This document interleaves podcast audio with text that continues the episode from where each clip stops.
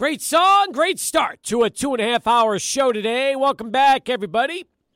From the nice, cool, brisk El Paso. I didn't want to say it's not even winter yet. We're still in fall, but now it's starting to finally feel like we're out of uh, out of summer. Really, Adrian, it's like in the 50s this week, cloudy today. My kind of weather. Me too, Steve. I'm leaning into the uh, quarter zips. I'm leaning into the sweaters, and uh, yeah, I love I love fleece weather like this. It's football weather. It's playoff football weather, which is how we're going to lead today's show off. Since uh, a friend of the program is going to join us to uh, lead uh, sports talk uh, on this busy Tuesday afternoon. He is the head football coach at Pebble Hills High School, the one, the only Mark Torres. Coach, welcome back to the program. Good to have you uh, start us off for uh, a, a, rare change. We we never have a local high school football show uh, start a coach start us off on a program. It's it's nice that way. Yeah, well, thank you guys for having me. Anytime that uh, we can get on and support our kids and promote our program, uh, we're happy to do it. What a uh, what a season it's been for you in Pebble Hills, huh? It really has. You're one of three teams left after bi-district, and uh, more than anything, uh, an opportunity to continue to build on uh, what has been uh, a, just a, a, fun season for you, for your team, and uh, now a chance to go into area and, and make some noise. Yeah, we're we're very pleased with the progress of our team. We've had some some turnover in the coaching staff, but for good reasons. You know, some of our guys have gone on to be head coaches and uh, the guys that have come in have have been just about right for the kids that we have. And these kids that are juniors and seniors for us, they they've been winners their whole lives. You know, by the time we were watching them in seventh grade, they've been successful and uh, and they've really carried us and taken us to heights that we were we've never been to before. So we're really proud of those kids. You're not kidding. You beat Odessa Permian, and and how ironic that your first ever playoff win at Pebble Hills comes against a program that has knocked so many El Paso high schools out of the playoffs for the last 50 years. Yeah, it's it's great. And I think the main thing about that is, you know, we didn't beat a down Permian team. We beat a district champion Permian team. But the most important factor, in my opinion, was earning a home playoff game against that team. Um, I can't tell you just how important it was to really have a true home crowd and a home field advantage playing at the SAC last Friday afternoon, and uh, that means everything. And we we talk to our kids about playing and earning a, a playoff spot is one thing, but to have a home playoff game, which is the first time we've ever done that, and so much backing and support that we have over here at in Socorro ISD and and in our feeder pattern specifically uh, man, the 12th man was was alive and well Friday afternoon and evening. Well, coach, I just want to highlight this win a little bit more. I mean, you guys were able to win 45-28, and I think that might be real interesting to a lot of El Paso area uh, fans who like high school football and follow this sport, knowing that you all were able to knock off a highly touted Odessa Permian team and you won in a convincing fashion. What was this game really like for you all, and what was the key to success? Uh, respect. Uh, you know, that was our word of the week. We, we had a bye week in week 11, and and the word of the week that week was improve, and our kids did just that. You know, we're coming off winning our first district title, which was not easy in our league, and um, and we did improve during the bye week, and then we focused on respect. You know, we played Permian last year over at their place, had the lead for a, a good amount of the game, and then the last five minutes they came back to beat us in week one. Uh, then we scrimmaged them this week or this this year, I'm sorry, in Van Horn, and uh, the disrespect towards our team and our players was evident, and and we had a chance to right the wrong, and uh, the only way you're going to get respect is to earn it, earn it on the field, and it was played. If you ever played against Permian or coached against Permian or Midland Lee, there's a certain style of play that happens out there in the Permian Basin it's it's a it's a reflection of their community. You know, they're they're hard people, they're tough people, they're disciplined people, and we beat them at their own game, and that was so gratifying. We didn't get lucky. It wasn't a one-score game.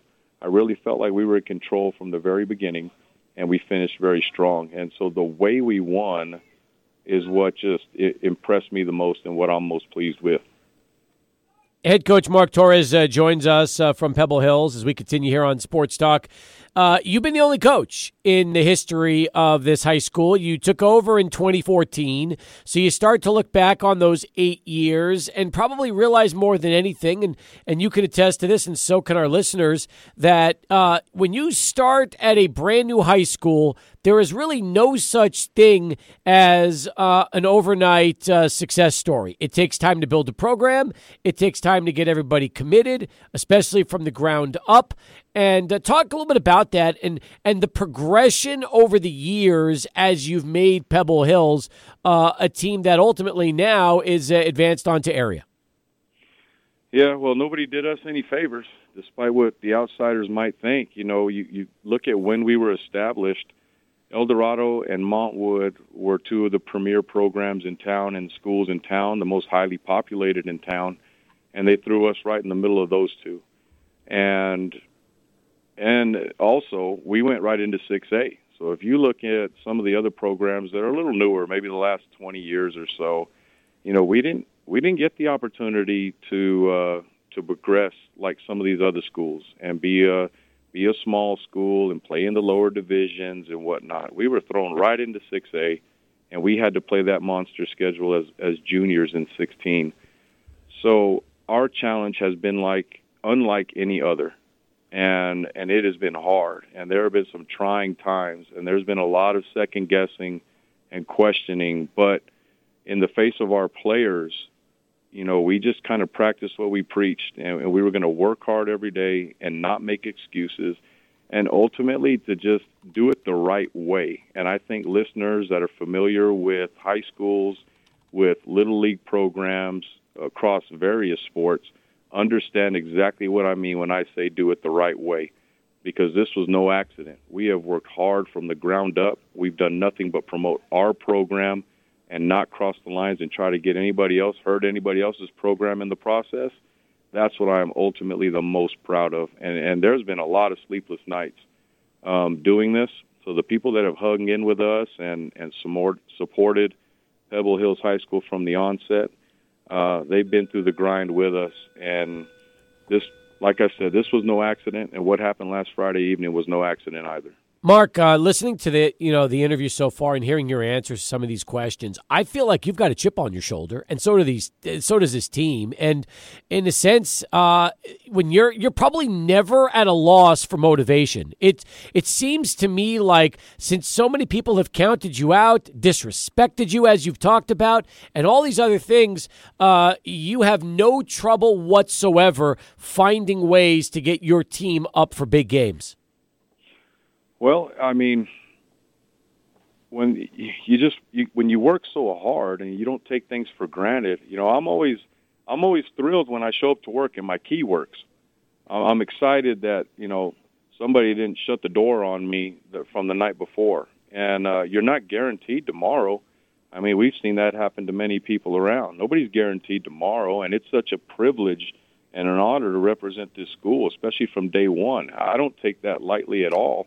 And you know, we put 915 just like UTEP did on the side of our helmets for the playoffs. And when we go into this this uh, this time of the year, you're not just representing your school. I mean, on one half of our helmet, we're representing our school and our family, and on the other side, we're representing our city. And I do have the privilege also of sitting on the board of directors for the Texas High School Coaches Association, and El Paso is non-existent in that association as far as they're concerned, and and we're starting to make a little bit of noise, and we do belong. And I think that's one thing that a lot of the coaches around here need to understand is that if you're just going to sit back and and do things the way they've always been done, you're going to get the same results. But if you really want to work and you go find out what makes the successful programs successful, and then try to implement that and and fight on behalf of your program and your teams, then you should have a chance and that's all we're trying to do. We, we just we just want to give our kids and our program a chance. And I think with our new athletic director, JJ, well, he's not new. He's been here three or four years now, and and he's been a head football coach and athletic coordinator, and understanding the year-round investment that it takes. Um, that's what's going to give you a chance. And, I, and I'm lucky to work for him because he does advocate on behalf of all of our coaches and our programs. And so I don't expect to be El Paso good. I mean, why can't you just be good? I mean, we're in the playoffs for a reason, and we're in the state of Texas. I mean, it's serious, and, and I take it serious, and I hire people who take it serious, and and we it'll it should bleed over into your locker room, and um, and it's done that because you don't just show up and beat the mojo. It doesn't just happen that way. That's right, coach. And and when it comes to this offense, I just want to highlight some of your players. Um, yesterday, the All City list came out, and uh, uh, you know one of the MVPs was Gael Ochoa, your junior quarterback. You also look at the offensive side and who was named uh, uh one of the MVPs as far as athlete of the year, Jacob Ledesma, one of your standout athletes. But uh, want to highlight also somebody who means a lot to you personally, of course, your son Marcus Torres, who's really emerged in the wide receiver corps. What has it been like just coaching? your own son, who's posted 624 receiving yards and eight touchdowns this year, worked uh, uh, really hard to get where he's at right now. Well, it, it, it's really a blessing, you know, and I, I wish that every every coach could have that opportunity if, if they're fortunate to have a son and, and they want to play the sport that you're coaching.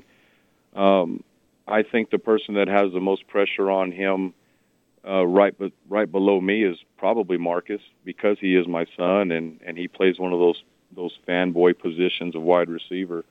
I don't coach him. You know, he has a coach. He has a position coach. He has a coordinator. You know, I talk to him at home. I answer any questions he might have. I give him any insight that he might be looking for. But you know, I, I'm I'm the head coach as far as it's concerned to him, and and I'm his dad when we leave here but to just watch him, in my opinion, really, really overachieve, and uh, it's due to his hard work. And he really has worked himself into a good player. He's a brilliant kid. He's he's a lot smarter than I am. Um, he's got quite a head on his shoulders. He's just his academics are are off the charts as well, which I'm very proud of. And um, the kid just amazes me every single day. Um, like I said, he's He's outdone any expectation I could have ever had for him. And to just watch him work on a daily basis is truly a, a pleasure. And yeah, he came up big for us the other day. He had a couple of scores and uh, a really big third down conversion to start out our, our first series or second series of the game. And uh, it, you know, he's gained a lot of confidence, but it's through hard work. Mark Torres with us here on Sports Talk as we continue you've got a fascinating road uh, to where you are right now. You've coached the offensive side. You've coached the defensive side as a coordinator and assistant. You spent five years at Irvin, three years at Austin, three seasons uh, at Franklin, and you've been with Pebble Hills uh, since its infancy. I mean, have you had any time to look back at your road to where you are now as a coach here in El Paso and just, uh, you know, really been able to take in all of the uh, different stops and, and the work you've put in to get to this spot? Always, always. Uh, you know, when I was like a freshman in high school, I was really fortunate. Tony Shaw was our head coach. Leon Stewart was our assistant head coach. And I, I loved my coaches. And I really believed that they were there for the best interests of us as players. And I developed well as a player, and I understood the game because of the way they taught it, in my opinion. So they wanted, they made me want to be a coach. Um, my last two, my last two years, I was still in track at UTEP. You know, I was I was getting my degree to be a teacher and a coach, and uh, Coach Stewart allowed me to be a volunteer, and I was just a fly on the wall as often as I could be. And uh, I used to tell people all the time when I got to Franklin, because you know, you coach at Franklin, everybody says you're a great coach and I just tell them, I, you know, I didn't learn how to coach at Franklin.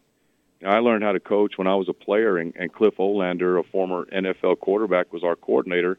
And the way he taught the installs every week, you know, I learned. I learned how to coach by by learning from him, and then to be a coach at at Irvin with these guys who were who were you know they were getting ready to retire and they had so much experience and they really loved me and took me under their wing to explain to me you know the responsibility of a coach and, and what it is and how you treat people and kids and and the custodians and the cafeteria ladies and the office people. There's so much to it. That's x's and o's. I mean you could turn on youtube and learn x's and o's but if you're going to be a, an effective coach you got to be an effective communicator and you got to have a love for people that you're around. And that that's real important. Then i when i was able to get over to to austin high school and one of the most underrated coaches in El Paso history is is Ruben Batista, and what a what a great guy to work for during that time in my career. I mean, he allowed me. I I went from coaching offensive line at Irvin to be a defensive coordinator at Austin, and he just cut me loose and let me make mistakes and learn on the run and and help support me when I wanted to go learn. And then uh, I was fortunate to be hired over at Franklin because I wanted to coach big school ball and uh, Coach Walker. You know, I earned my spot over there. He he named me offensive coordinator after our first spring together. And man, you talk about just having fun. You know, Franklin was Disneyland to me. Coming from Irvin and Austin, I mean, I used to have to coach my tail off for a first down or to force a punt. Then you go over to Franklin, and Adrian knows what I'm talking about. Man, we have some wonderful kids over there, and that can erase the mistakes that you make as a coach in a hurry. So Franklin will forever be Disneyland to me. It was so much fun. And then that offered me the opportunity to come here to Pebble Hills. So I don't think I could have taken a a better path for me to be in the position that I'm in now. So I I mean from the time I was 15 years old, I I thank God every day for every stop I've made. Robert Escalante tweets the show. I'm ready to run through a wall for you, coach. Uh, that's just the impact that this conversation's having on our people, especially our, our listeners like that. Uh, let's wrap it up. You're going to go to Andrews. You're taking on a uh, North Crowley team that's perfect, 11 and 0. Uh, thoughts on the game and uh, what Pebble Hills needs to do to keep this dream alive? Well, it, it's you know, it's not game plan stuff. It's really simple, and people people get away from that really quickly. Uh, Winfield position, tackle well, block well, and don't turn the ball over. We do those things, we're going to be in it. I, I know our kids are going to fight. We have some fighters. Our coaches are fighters. I expect us to play with with unmatched enthusiasm. If we don't play with outstanding intensity and effort, then my uh, my heart will shatter. I don't believe that's going to happen, but my heart will literally shatter if we don't show up to play hard. We do that and just take care of the fundamental things about the game. You know, we're going to be right there to be successful. Terrific tell stuff, Robert, coach. Yep. Tell Robert we got plenty of walls to run through. He can come over to to Sparta anytime he wants. Practice starts in about 10 minutes. Thanks. Uh, hey, thanks, coach. Thanks for all the great time today. You got it. Thank you guys so much. It was a pleasure. Fantastic. Coach Mark Torres uh, joining us from uh, Pebble Hills as we keep things moving here on Sports Talk. What a good start to the show today. Uh, phone calls, tweets, all that coming up right after Charlie One, who's got a traffic update for us 20 past as we continue. Great stuff from Pebble Hills head coach Mark Torres as we get going here on a Tuesday afternoon. By the way, um, as great as, as Coach Torres is, um, we're going to keep this moving at 6 o'clock when Julio Lopez joins us. Another one of El Paso's uh, best young football coaches. We've got a ton of great young uh, football coaches in the city of El Paso, don't we? Yeah, we really do. I mean, now that you just say that right there, it's it's really evident across the city. I mean, you just look at some of our uh, district title winners, like with Del Valle and their head coach and Rudy Contreras, uh, just does some exceptional work over there. Uh, you, are t- we're talking to two district champs right here, and Mark Torres and, and Julio Lopez, younger guys right there. And then you look at guys like Ryan Warner with Chapin, uh, Ray Aguilar Jr. in El Paso. I, I mean, there's way too many young coaches to reel off right now. But the point is, the coaches are getting younger and younger, and the quality of, of football is starting to get better across this city. I think you said it. this, you know, younger and better talent is what we're getting. And not to say the older coaches aren't aren't uh, you know some really good football coaches, but we've got we've got a lot of good young blood in this town that are doing really well right now. Yeah, I think so- Mark Torres is like forty years old. That's right. Yeah, he's he's young. I mean, and, and, the veteran coaches, they're still shining. Look at Darren Walker and what he's doing, leading his Franklin Cougars to another playoff appearance. And uh, yeah, can't forget about Scott Brooks and what he's uh, uh, built at Canutillo. That Eagles team is is strong. They're a district title winner as well. So can't forget about that group. Uh, one other young coach to mention, Gary Ricoder, who led uh, the mm. Riverside Rangers to a 4A district title. That's another good one. Absolutely. So, you know, even though only three schools are onto the area around that should not uh, downplay just the quality of coaches we have here. But it's interesting when you listen to Coach Torres talk about how disrespected El Paso is throughout the rest of Texas and how he sees it firsthand, just being on the uh, on the committees. That's right, and I, I, found that very interesting. Like he's so involved in the Tex, Texas-wide, uh, you know, coaches committee. Like he was saying, the coaches association. He's also involved in our local 915 showcase. He's the uh, head coach of, I think, the Red Storm team. But you know, it's good to have guys like that advocating for El Paso because it's going to help put this city on the map, and it's also going to create more opportunities. And m- maybe it is scheduling the tougher opponents in non-district play and, and getting outside of El Paso. Maybe that's some of the early solutions that some of these teams can make. Absolutely right. I mean, definitely, you want to talk about it with us. We'd love to hear it uh, from you. Our phone number is 505 6009 as we kick it off here on this Tuesday edition of the show. Uh, so much to get to. Um, when we bring Jeff Rueter on the program in the 5 o'clock hour, we'll do a World Cup preview with Jeff. I'm excited about that. And uh, I will uh, look to also bring up the name Diego Luna in conversation since Jeff covers um, MLS for the Athletic in addition to his World Cup uh, responsibilities. So I definitely want to get his thoughts on the former locomotive uh, young phenom. And by the way, locomotive in the news today, uh, not what you wanted, not not uh, the the kind of news you want to hear, where they're looking for a new head coach and technical director for the second time in as many years, and that is something, Adrian, that clearly right now uh, caught a lot of us off guard. And I know that personal issues is the reason why we've been hearing, at least that's the rumor, why John Hutchinson decided to go back to Australia after one season. But I don't think anybody thought, uh, since he inherited a roster that had a lot of guys from Mark Lowry and was going to finally get a chance to bring in the kind of team he was looking for.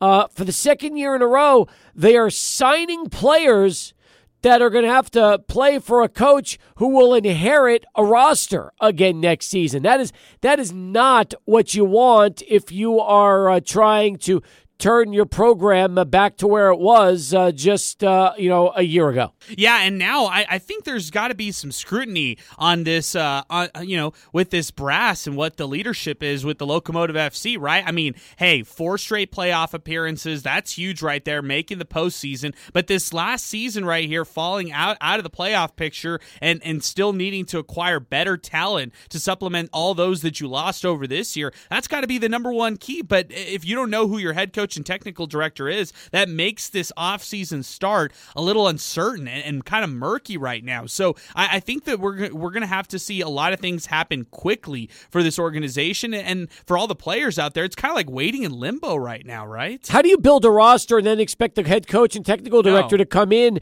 and and just suddenly coach that type of team that he was not responsible for building. It's kind of like the same thing all over again right here in it's, John Hutchinson. It, it's exactly the same thing. 100% agree with you. Yeah, and if you have a new coach coming in with players that are that have been there right there, there's a little sense of things like entitlement, you know, promises that may have been made with uh, certain players to get them here versus you know building it with players that you know. So I, I kind of feel like they should go the the reverse order. They need to prioritize hiring this coach. I know they've launched the search right now internationally, yep. but uh, the coach has to be hired before you can continue to go out and recruit and sign players. Unless they've already signed a bunch, they're announcing them over right. the next few weeks, and they've locked in, let's say, fifteen or twenty on the roster, and and and you know the only thing that you're waiting for is the official announcement. I don't know, agent. This is a tough spot. Whoever inherits this job is going to be in the exact same situation Hutch was in one year ago.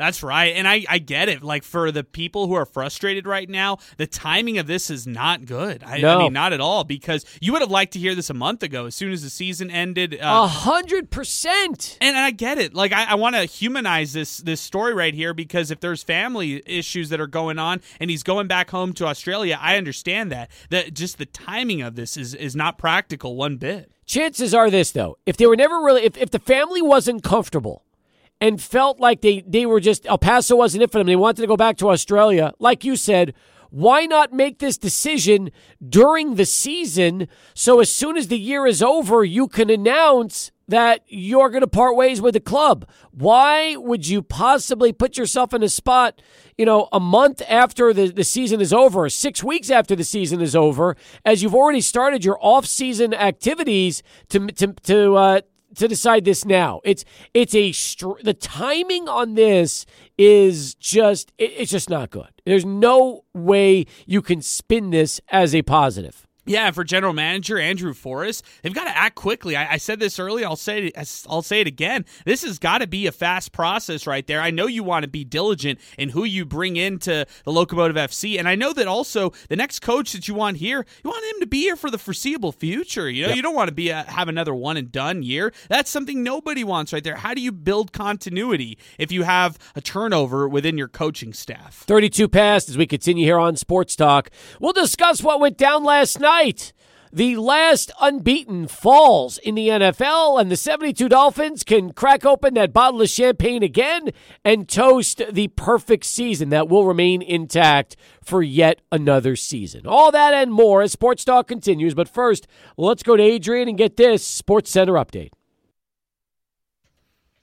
Yeah, it was a busy, busy day for the Green Bay Packers. Let's put it this way: uh, when you really look at what happened with Green Bay, um, you you had to get rid of Amari Rodgers. You just have to. I mean, so many fumbles. That his whole career is is is essentially a giant fumble uh, on special teams. Never became a favorite receiver target for Aaron Rodgers, and could not hang on to the football in the return game hard to keep your job when that is pretty much what your reputation is all about. Yeah, I don't know what where they go as far as this punt returner spot that's now vacant right now. I agree with you. The the fumbles, I mean, after three, it's kind of like, yeesh, you, you, know, come on, Amari Rodgers, what's going on here? And, maybe think about uh, switching over that position to somebody else. But I, I, think maybe you you even look at somebody who emerged over this past game, maybe give him some more confidence, and that's Christian Wat, uh, Watson, uh, who I liked a lot from this past game. I thought that those those touchdowns that he had, those three uh, as a rookie, that's that's exceptional right there. Maybe he could give you a spark as a punt returner. I'm I don't even know if he's ever played that position before. I don't know. As far as punt returners on the list, uh, Romeo Doubs is listed uh, as well as uh, Keisean Nixon. He seems to be the Keisean Nixon seems to be the one guy. He is a defensive back, cornerback, who right now could be the guy, at least for the time being, as Watson was released. Yeah, patch that up right now, especially since uh, all these turnovers have happened. Let's talk about what happened last night with the Eagles and the Commanders. Uh, this was a game that nobody really expected. They didn't think it would go down the way it did. 32 31, the final score. Um, or th- sorry, 32 21 was the final score. But the story here is uh, when Philly cut it to two after that DeVonta Smith 11 yard touchdown pass early in the fourth quarter. What happened? Washington came back, and uh, Joey Slye had that 55 yard field goal, and then the big fumble return uh, for a touchdown sealed it for Washington. Too many mistakes for Philadelphia. There's just no other way to put it. Yeah, when you shut down the run game, then they start to become a little one dimensional. And I, I want to say that maybe going into all of this, Philly showed us that they were uh, a run oriented offense. So what Washington did yesterday was maybe lay the, the blueprint on how to beat this Eagles team. I think you have to stuff the run. They had under 100 rushing yards yesterday, even though they kept trying to hammer it with guys like Miles Sanders and, of course, Jalen Hurts. But passing game just did not get going. Commanders did a great job defensively. And now you have to look at Taylor Heinicke as a serious replacement for Carson Wentz, who's designated for return this next uh, this next week. If I was the Commanders right now, who are five and five, still very much in the mix for the uh, playoffs in the NFC, I, would probably roll with Heinicke right now. You have to play. You have to play Heinicke. You cannot bench him right now. And you want to know something? He threw an awful pass that C.J. Gardner Johnson picked off. It was a terrible decision and as ill advised a throw as you're going to see. And he'll give you that. He will. But you know what? So will Carson Wentz. The only difference is Taylor Heinicke wins football games. And that's what it comes down to. And the truth is, this team feeds off of Heinicke more than they ever did with Carson Wentz. Uh, you could just tell with when you watch McLaurin and how good he is, they are in sync. They really are. Uh, Heinicke and McLaurin are terrific. The running game was good with Robinson and Gibson before he got hurt. And the defense was tough last night. That Commanders defense, man. And remember, Young's still out, and they're still getting it done. Right, they're getting him this week, thankfully, uh, finally off that ACL injury. And uh, imagine adding Chase Young to this already stacked defense is, is, what we're seeing right now. And I'm calling it stacked. Like, look at Daron Payne. He's playing like an all pro guy right now on defense. And I loved what they've done ever since they've used Taylor Heinicke at quarterback. And I, I think you have to take the bad with the good with him. It, just like you were saying, he's going to throw that inter- interception. He's going to have a turnover in, in most games. Look at that game against the Packers. No one thought that they could rally back after he threw an interception. I think it was for a touchdown in that game. And then they rally back and win 23 21. Their only loss with Taylor Heinicke through this stretch has been a 20 to 17 loss to the Vikings. I know it. Ron Rivera was emotional in the locker room after the win. Let's hear from the head coach of the Commanders.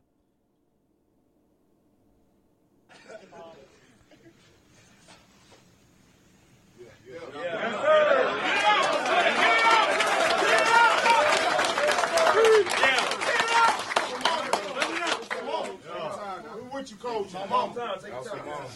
My mother would have been prepped. Yes, sir. You can see how much that means to him. It means a lot to everybody in this locker room, bro. We set the damn tone. We took it to them. Come on, man. Already. Family on three. One, two, three.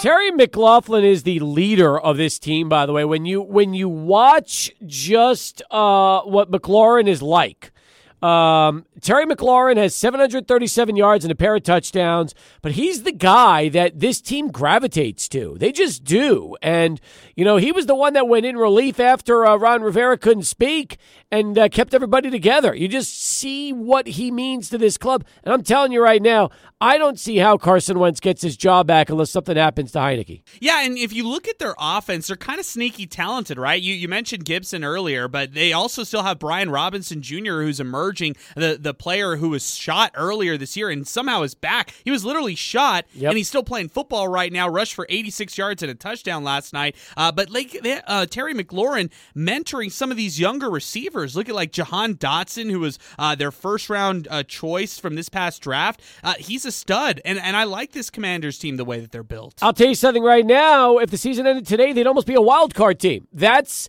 just how a that's how bad the NFC is. And right now, at a five and five record, the, the, the entire NFC East could end up going to the playoffs. And that could end up being the case, right, Steve? I mean, like, uh, I, I look at the NFC. Who's going to go in if it's not them? The Packers, if they rally back, maybe. 49ers. I mean, maybe, yeah, maybe it's either the Seahawks or I, I, think the 49ers could still take that division right there. If it's the Seahawks right there who maybe uh, lead the charge, maybe the Falcons get some late wins on the year. I just feel like the NFC East has uh, the road, the roadmap is there. We could see the roadmap for four teams making it out of the NFC East, as, as bizarre as that sounds. 19 in front of five. A sports talk continues. 600 ESPN El Paso on Twitter. Our phone is open 505 6009.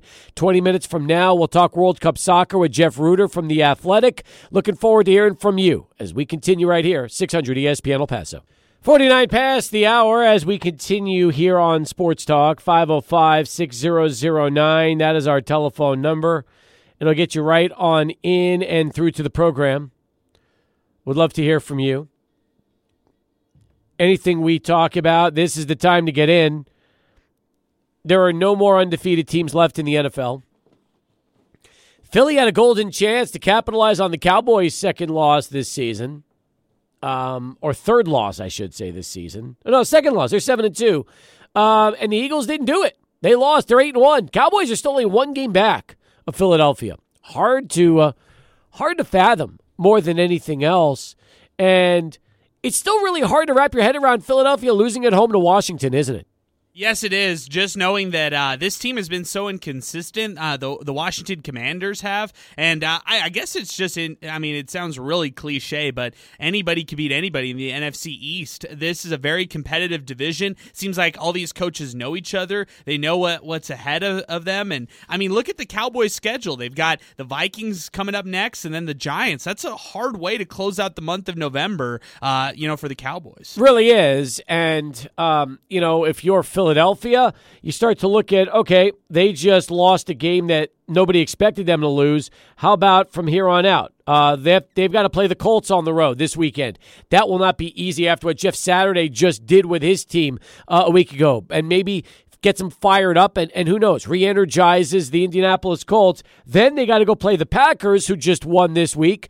And, um, you know, again, we thought Philly had a chance to get through everybody this season pretty much unscathed. Now I don't know anymore. Yeah, I don't know either. I think they've just ha- they really have to rectify the problems that they showed yesterday on offense. And if other teams adjust to stopping that run immediately as soon as the game starts, then it's up to Jalen Hurts to uh, combat that. He's got to be better in the passing game. He's got to use his receivers a lot more, and they've got to figure something out because, uh, yeah, what, was what we saw yesterday is the blueprint maybe uh, out on this team. I agree with you. Um, Alexa just tweeted in, nice song. She liked the Motley Crue, Girls, Girls, Girls. Uh, you haven't played that in a while, have no, you? No, I haven't. I haven't played a lot of Crue in a while, so yeah, I got to get them back in the rotation. We have a huge, huge Crue library in Nice. this uh, in this radio station. Good. Okay. And um, Sweet.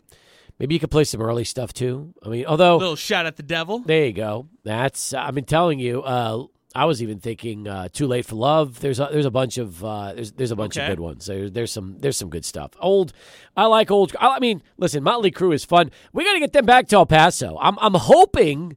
Maybe uh, sometime next year we'll get them in El Paso. Wow. Kind of like one of those big stadium shows like we've had uh, in the past with Guns N' Roses. And have you seen? I've seen Motley Crue live No, twice. I've never seen them live. I heard they're amazing. I was I was going to see them, or it, it was just the main guy, uh, the singer who's Vince gonna Neil? Come. Yeah, Vince Neil. He was coming solo a couple Please. years ago. I saw Motley Crue 15 years ago at their farewell tour. That's it was hilarious. Oh Like, my gosh. farewell tour like 15 years ago. Yeah. There's certain bands that you just know even if they call it a farewell tour, they're coming back. right. Yeah. That and that was and, and that's pretty much one of those uh, one of those bands. yeah, newer band, but Blink 182. They call it quits a couple different times, and uh, they're back at it. Yeah. I know. It's just you know what it is?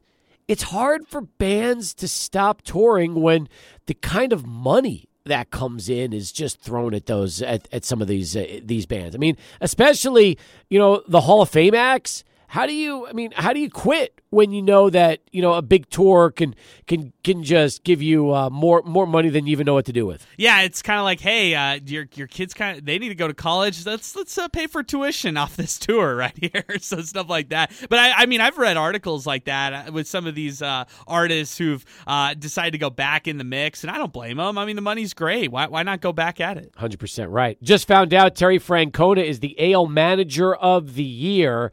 How about that? So uh, the Guardians manager ends up winning AL Manager of the Year this season. Wow, that's so that's so fascinating to me. I know how great of a surge they had at the end of the season, and uh, you know, I just I, I look at Dusty Baker. I mean, what a job! Uh, you, he had just excellence with that squad. Now we're starting to give that award to like underdog coaches. We see it in a lot of different sports. But we're starting to give that award not necessarily to the top coach, but maybe like the underdog coach. Good point. All right, when we come back, we're going to switch it up. We'll do a little World Cup preview with Jeff Rueter from The Athletic. Stay with us. Sports Talk continues. 600 ESPN El Paso. It's the start of hour number two here on Sports Talk. Welcome back, everybody. Along with Adrian Broadus, I'm Steve Kaplowitz. Very happy we get uh, Jeff Rueter back with us to talk uh, a little bit about uh, the World Cup from Qatar. It's right around the corner, starting this weekend, and uh, a lot of uh, U.S. soccer fans pretty excited about this. Jeff, the last time we had you on the show, we were talking USL. Uh, only appropriate that you move now to the U.S. men's national team coverage for the Athletic and get to be part of uh, the largest uh, tournament uh, in the world. Yeah, it's uh, it's been an incredible um, run up to this tournament over at the Athletic. Uh, we've we've got a lot of writers uh, and editors who are going to be out in Qatar, in Doha, and other areas covering the tournament in stadiums. We've got a whole host of writers in the UK and elsewhere in Europe who are taking in the scenes and uh, you know kind of getting the feel for uh, you know local pride and all of that. And then of course we've got uh, people like myself here in the United States who are also shoring up the stateside coverage. So um, it, there's there's a lot going on. Uh, I have to say I'm impressed um, by how much the publication is putting behind covering this World Cup and doing it in a way that truly feels global and not just you know kind of the American optics and um, you know Americans turning other countries into sideshows and all that thing like that. So um, really really cool to be a part of it and. Uh, yeah, who needs sleep? That's exactly why uh, sleep is overrated, right? You can you can sleep when the World Cup is over. So there you go. Yeah, that's. Uh, I would love to do that. Coming right off of the MLS Cup uh, coverage all the way directly into the World Cup has been a gauntlet. But man, man, it's uh, it's why we do it, right? So, I believe it. Good. I believe it. Uh, by the way, uh, speaking of MLS and the MLS Cup, uh, I've seen nothing but positives about uh, former locomotive uh, youngster Diego Luna. And after his first season out there in Salt Lake, what they're expecting from him in the future, it seems like, man, sky's the limit with him. Yeah, it it really is, and I think that you know it, it's a credit to RSL's staff for for doing what I think just about any MLS team should have done, and given him a look at that MLS level. Um, I think it always seen as inevitable between his ability uh, that he showcased at the Barca Academy uh, under Mark Lowry in El Paso as well, and then you know of course uh, the U.S. youth national teams at the same point. So. Um, you know, very talented player. RSL is a team that is known to be very good at giving young um, domestic, so I'm going to include Mexican players as well. Sure. Uh, just North American young players, opportunities. Um, players from CONCACAF who would otherwise be overlooked and, and, maybe kind of passed over for a richer European or South American option on other MLS teams. I think Luna's in a really, really good system um, to be able to do that. Pablo Mastroeni is a coach who really likes what he brings and does need that sort of flair and creativity in his roster. Um, doesn't have it in spades necessarily yet, um, but I think Diego Luna is in a very, very good place to break out in his first full MLS campaign in 2023. You know, I'm so interested to see if in four years, when the uh, World Cup, uh, we're talking about that again, if Luna is in the conversation for the uh, main roster for the U.S. men's national team. Yeah, I mean, anything possible. And I think that if you look at what he does well, it is something that I'm not saying that he was necessarily a snub for this World Cup, and I don't think anyone would, just given his age and given how much more he needs to have in his development. I think that his skill set is something that the U.S. is really going to need uh, going into that next World Cup. I think that they'll want more players who are able to, you know, create on their own and not be so beholden to movements in a system. And then players who are going to be able to kind of take over moments of a game, game changers, if you will. Um, and that's something that he does well. Uh, I think that if you look at the current roster, I mean, Christian, Pul- a lot of them will be back, right? Christian Pulisic, Gio Reyna, Tim Weah, Brendan Aaronson if you're looking at that attacking midfield line. But I think that Luna does bring something different. I do think that he does possess um, just uh, some some footwork, some ability on the ball that I think more players in this pool could use. And so, yeah, I don't think that it's a stretch to say that he could be in consideration in 2026 assuming that his career goes the way it's already started. Uh, six weeks ago, you wrote a story for The Athletic, uh, the Fan Confidence Index, and as you put it, dismal pre World Cup window magnifies worries. Now that the roster has been released and we're getting started this weekend, do you feel like the same way for fans, even worse, or have things improved a little bit with maybe, uh, you know, a little optimism as far as how the U.S. will, will fare? Yeah, I, I, I don't even know if it's necessarily optimism that I'm seeing as much as people, um, you know, adopting that goldfish memory span. Um, and, and I think that you really need to because those friendlies before a World Cup, everyone is desperately trying to make their case to make that roster, right? Nobody's guaranteed a place yet in September. Um, roster didn't drop till last week. So I think that there were a lot of nerves. Um, I think that playing on neutral site venues when you're facing a team, in this case, Saudi Arabia and Japan, um, in games in empty stadiums, essentially in Germany and Spain, it's going to be very difficult for players to get up for it as well, especially compared to the bright lights of a World Cup stage. So I, I think that uh, you know, there, there is a lot of people who are assuming that the bigger moment will be great for these younger players who have been chasing big moments in their entire young careers to date. I think that Greg Berhalter showed a necessary dose of pragmatism with his roster, bringing in older players who aren't going to be thinking, okay, well, I've got two or three World Cups left in me after this one, so we'll use this as a learning experience and go from there. But there's going to be a little bit more veteran uh, knowledge and urgency, I think, to be able to you know stay reserved, stay focused on the task at hand, and truly make it out of Group B and, and give a good run for it in the round of 16. So I, I think that between the roster and the feeling around the team, optimism is higher. But I don't know if it's necessarily because um, fans have forgotten how they felt in September. I think that there are a couple of things that have changed and evolved, uh, which do give at least me personally um, as both a journalist covering the program and also a lifelong fan of the men's and women's national teams, um, you know, a little bit more optimism about their chances in Group B. Jeff, do you like the roster as a whole, despite some of the snubs that were made public last week when it was officially announced? Do you, do you feel like this is the U.S.'s best shot at, at trying to advance? Yeah, uh, I I understand. I, I, think that the biggest snub, and this isn't just pandering, the biggest snub was Ricardo Pepi.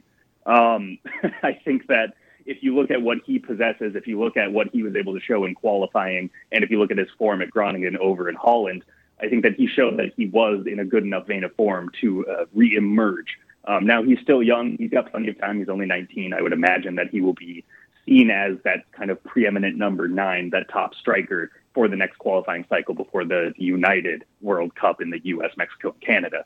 Um, but I think that beyond that, you know, there's some questions about if Haji Wright's ready for that moment. There's questions if Jesus Ferreira finished the season strong enough and has shown enough at the international level. There are questions if Josh Sargent uh, is right to re-include after, you know, finally breaking out in the second division England league. Um, but beyond that, you know, I, I really like the construction of the midfield. It's good that Luca de la Torre is able to come back because he is able to do some facilitating work that only Yunus Musah can in the midfield. So it's good to have an alternative. The wingers are all healthy. Um, center back was always going to be a question, but I think having Tim Ream among that four man depth chart is good. I think that he has earned that spot over a career's worth of work and certainly his form at Fulham this year. So I personally didn't really have any problems with that roster. I expected to have more problems with it, but I think it's that perfect balance between players who live for the big moment at a young age and veteran players who are going to see this as the highlight of their career and really savor every moment. And I think that you need a blend of that. And that's a piece that's going to be coming up on the athletic from me either tomorrow or the following day. Um, that is something that you need in a tournament like a World Cup. Jeff Rueter with us. He covers uh, the World Cup for the Athletic uh, as well as MLS, and he's with us here on Sports Talk as we continue. If you had to look right now at the biggest question mark facing the U.S. going into this weekend, uh, what is it? Striker. It's still the striker position, I think, and, and unfortunately so. Um, you know, there's a lot of talented center forwards in this pool. Pepi, we talked about, Ferreira, Sargent, Wright are on the roster. Jordan Pefok is another one. Vazquez is another one. But all of them struggled to either replicate onto the national team level or show why they needed to be tested in the international game. And I, I think that the reality of it is you don't have a Brian McBride figure that you just trust can be up leading the line, do some hold up work, score off of set pieces, and score great diving headers, and really you know, uh, give this team a chance in the finer margins. You don't have an Eric Wynalda. You don't have an Earnie Stewart. You don't have a Landon Donovan or a Clint Dempsey even. So goal scoring is going to be, uh, you know, on paper, it really looks like it could be a struggle. It really does. Um, and I think that that's going to put more pressure on Christian Pulisic. It's going to put more pressure on Timothy Weah and Brendan Aaronson as sort of those next line attackers along those 4-3-3 on the wing uh, who are going to be able to finish some chances. But if the strikers perform the way that they did, except for Ricardo Pepi in those two games in qualifying, mm-hmm. the U.S. could really, really struggle to get out of the group, especially given how unsettled the center back depth chart is going into the tournament. Speaking of the group, do you feel like the U.S. Uh, has a better draw in Group B or Mexico has a better draw in Group C? Uh, that's a great question. I think that's actually a great way to frame it, too. Um, I, I think that with the U.S., uh, the question is going to be those finer margins. I think Wales is going to come in with a lot of emotion. Um, I think that Iran's also going to come in with a lot of emotion for very different reasons. Uh, there's more political, and, and Wales more for you know generations which hadn't been in that tournament. And I think Wales is going to be more focused on England. So I think that you know the U.S. It's a tough draw. It is you know in terms of rankings a more difficult group. But when I look at the the task that Mexico has in Group C, and you've not only got an Argentine team that is this is, let's be honest, it's Messi's last World Cup, Lionel Messi's last World Cup, but it is also their best chance to win a World Cup since Messi broke through in 2006, given the overall talent on the roster, especially in defense. Um, they're going to be in a position where they will expect to not just get out of the group, but win the group and really thrive in those matches against Mexico and Poland. Poland has one of the best strikers in the world in Robert Lewandowski. Are they going to be able to neutralize him? They struggled. Are they going to be able to score goals? They've struggled for a long time. Um, I think that just given how the teams are playing, I know that Saudi Arabia is going to be the weakest of the eight teams in groups B and C on paper anyway. But I do think that overall, just given factors on those finer margins, which is always how group stages are decided, I think that the U.S. should feel a little bit better about the task at hand than Mexico does funny because the biggest, I guess, story making shockwaves through the entire soccer world involves Portugal in Group H and an interview that Cristiano Ronaldo just gave to Piers Morgan and, and the fallout right now uh, with Manchester United and everything happened right now in the uh, EPL. Yeah, it's um, You know, I, I think it's hard because I, I think there are, there are moments where you see a player for who they really are, right? And, and you would suspect that a player like Cristiano Ronaldo should know better. Um, Zlatan Ibrahimovic, for all of his pomp and circumstance, for all of his arrogance, at the end of the day, if he was with Sweden, he put it aside for Sweden. Whatever club he was with, from the LA Galaxy to AC Milan to FC Barcelona, he would put certain parts of his persona aside for the good of the team. And for whatever reason, Cristiano Ronaldo is not capable of recognizing that moment, both for a club which is finally turning a corner under Erik Ten Hag in the Premier League and, and finally starting to look like they're back on track uh, after they've been lost in the soccer wilderness since Sir Alex Ferguson retired. Um, but you also have Portugal coming into this tournament, being in a very tough group against, you know, a Ghanaian side that is the lowest ranking qualifier in paper, but South Korea is going to like their chances. They're going to hope that Heung-min Son is back and healthy and able to get out of the group. Uruguay is never an easy team to face in a World Cup, first champions in World Cup history in 1930. So uh, there's some difficulties, right? And and now that whole camp for Portugal is a sideshow because everyone's going to be focused on Manchester United. His own teammate Bruno Fernandes is on the same roster as him for Portugal. How is that dynamic going to work? It just it, it's it's a ludicrously timed little gimmick from him. It's a ridiculous thing for him. Just the amount of what he said is truly shocking for a player of his caliber and a celebrity of his stature. Um, and I have a really, really hard time seeing how that's going to benefit Portugal whatsoever in this tournament. And I think that it's going to linger on into the new year for Manchester United. If you want to read more about it, great coverage in The Athletic, especially under the World Cup section. But I have to promote this because Jeff touched on it at the beginning of the uh, article about how much uh, just everybody in their team has been really covering this. You've got uh, the 32 team guide section, which I absolutely love because you break it down uh, about as good as you're going to find anywhere. You go through the managers to the strengths and weaknesses, potential breakthroughs. Uh, I mean, really everything you want to know about the World Cup is packed inside these team previews, Jeff. Yeah, I appreciate that. Yeah, I've, I've been catching up on the last of those today, actually, funny enough. Um, and it's it's just exciting. I mean, we've got dozens and dozens of us who are who really locked in on this tournament in particular right now, and and trying to give coverage that the you know the quality of the tournament. You know, you can question where it's being held, you can question why it's held there in the first place. But if you're looking at the scale of the soccer being played, um, you know, I, I, really think that we're going to be able to do that coverage justice. So looking forward to it. Terrific stuff. Hey, we've enjoyed it as always. Appreciate the time and uh, look forward to the next time we get to chat uh, back here on Sports Talk, Jeff. Absolutely. You take care. You too. Jeff Rueter, folks, from The Athletic, as we keep things moving with Charlie One. Let's get another traffic update as uh, we continue here at 600 ESPN El Paso. It's the start of hour number two here on Sports Talk. Welcome back, everybody. Along with Adrian Broadus, I'm Steve Kaplowitz. Very happy we get uh, Jeff Rueter back with us to talk uh, a little bit about uh, the World Cup from Qatar. It's right around the corner, starting this weekend, and uh, a lot of U.S. Uh, soccer fans pretty excited about this. Jeff, the last time we had you on the show, we were talking USL. Uh, only appropriate that you move now to the U.S. men's national team coverage for the Athletic and get to be part of uh, the largest uh, tournament uh, in the world. Yeah, it's uh, it's been an incredible um, run up to this tournament over at the Athletic. Uh, we've we've got a lot of writers and editors who are going to be out in Qatar, in Doha, and other areas covering the tournament in stadiums. We've got a whole host of writers in the UK and elsewhere in Europe who are taking in the scenes and uh, you know kind of getting the feel for uh, you know local pride and all of that. And then of course we've got uh, people like myself here in the United States who are also shoring up the stateside coverage. So um, it, there's there's a lot going on. Uh, I have to say I'm impressed um, by how much the publication is putting behind covering this World Cup and doing it in a way that truly feels global and not just you know kind of the American optics and um, you know Americans turning other countries into sideshows and all that thing like that. So um, really really cool to be a part of it and. Uh, yeah, who needs sleep?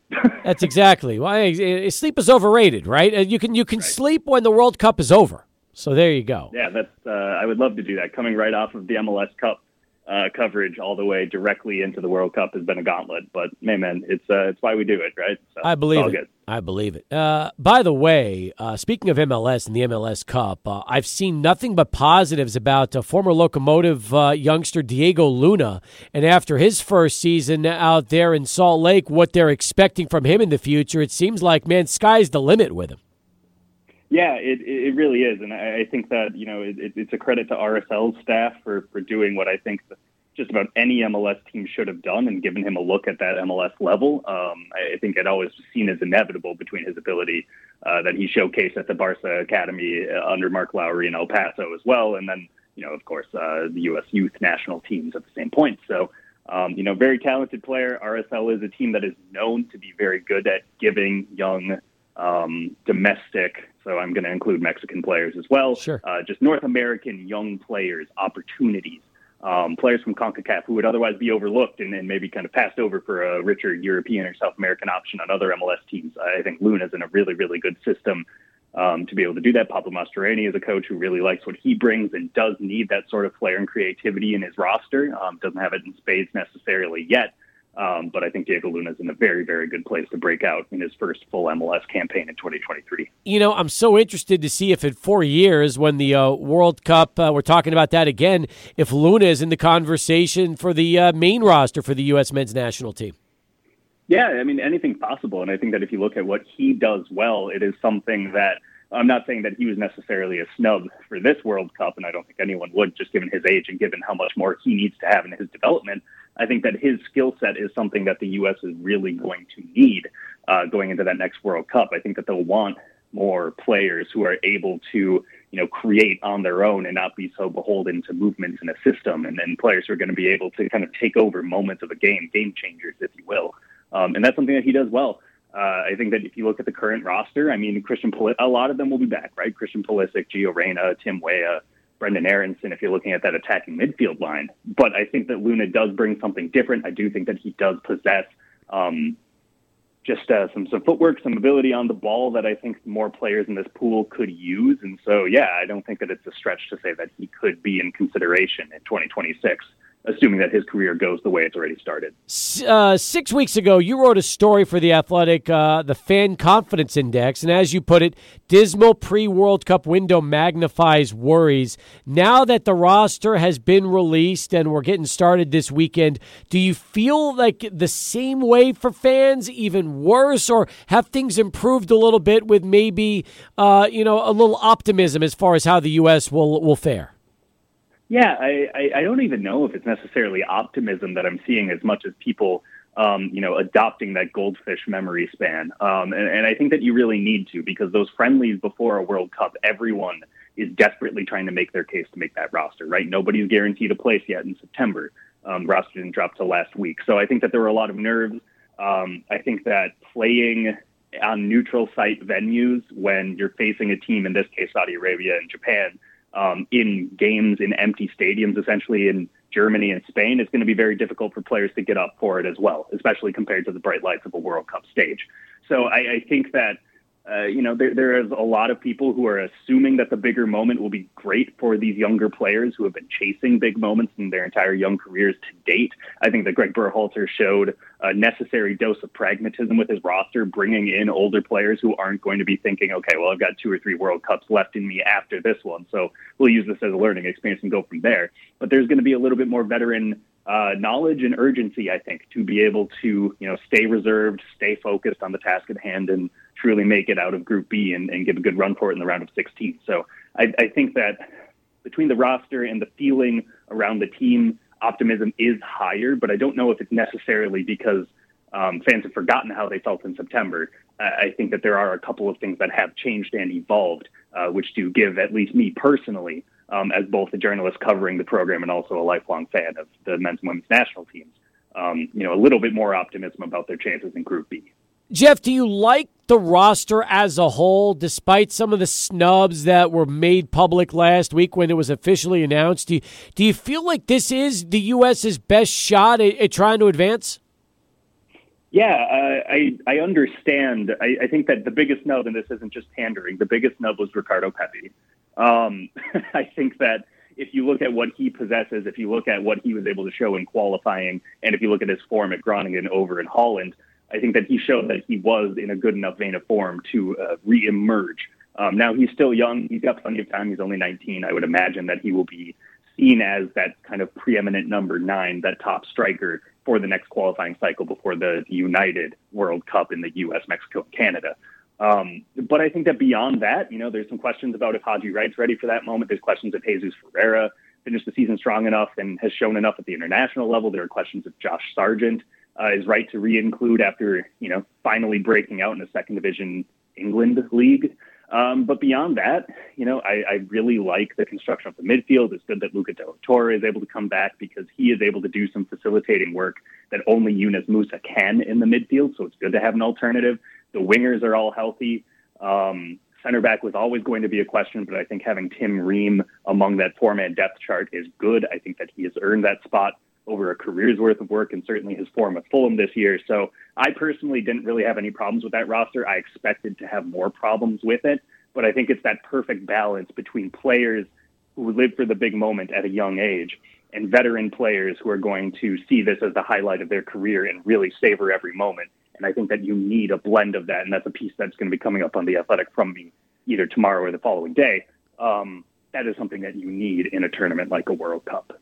Jeff Rueter with us. He covers uh, the World Cup for the Athletic uh, as well as MLS, and he's with us here on Sports Talk as we continue. If you had to look right now at the biggest question mark facing the U.S. going into this weekend, uh, what is it? Striker. It's still the striker position, I think, and, and unfortunately so. Um, you know, there's a lot of talented center forwards in this pool. Pepi, we talked about, Ferreira, Sargent, Wright are on the roster. Jordan Pefok is another one.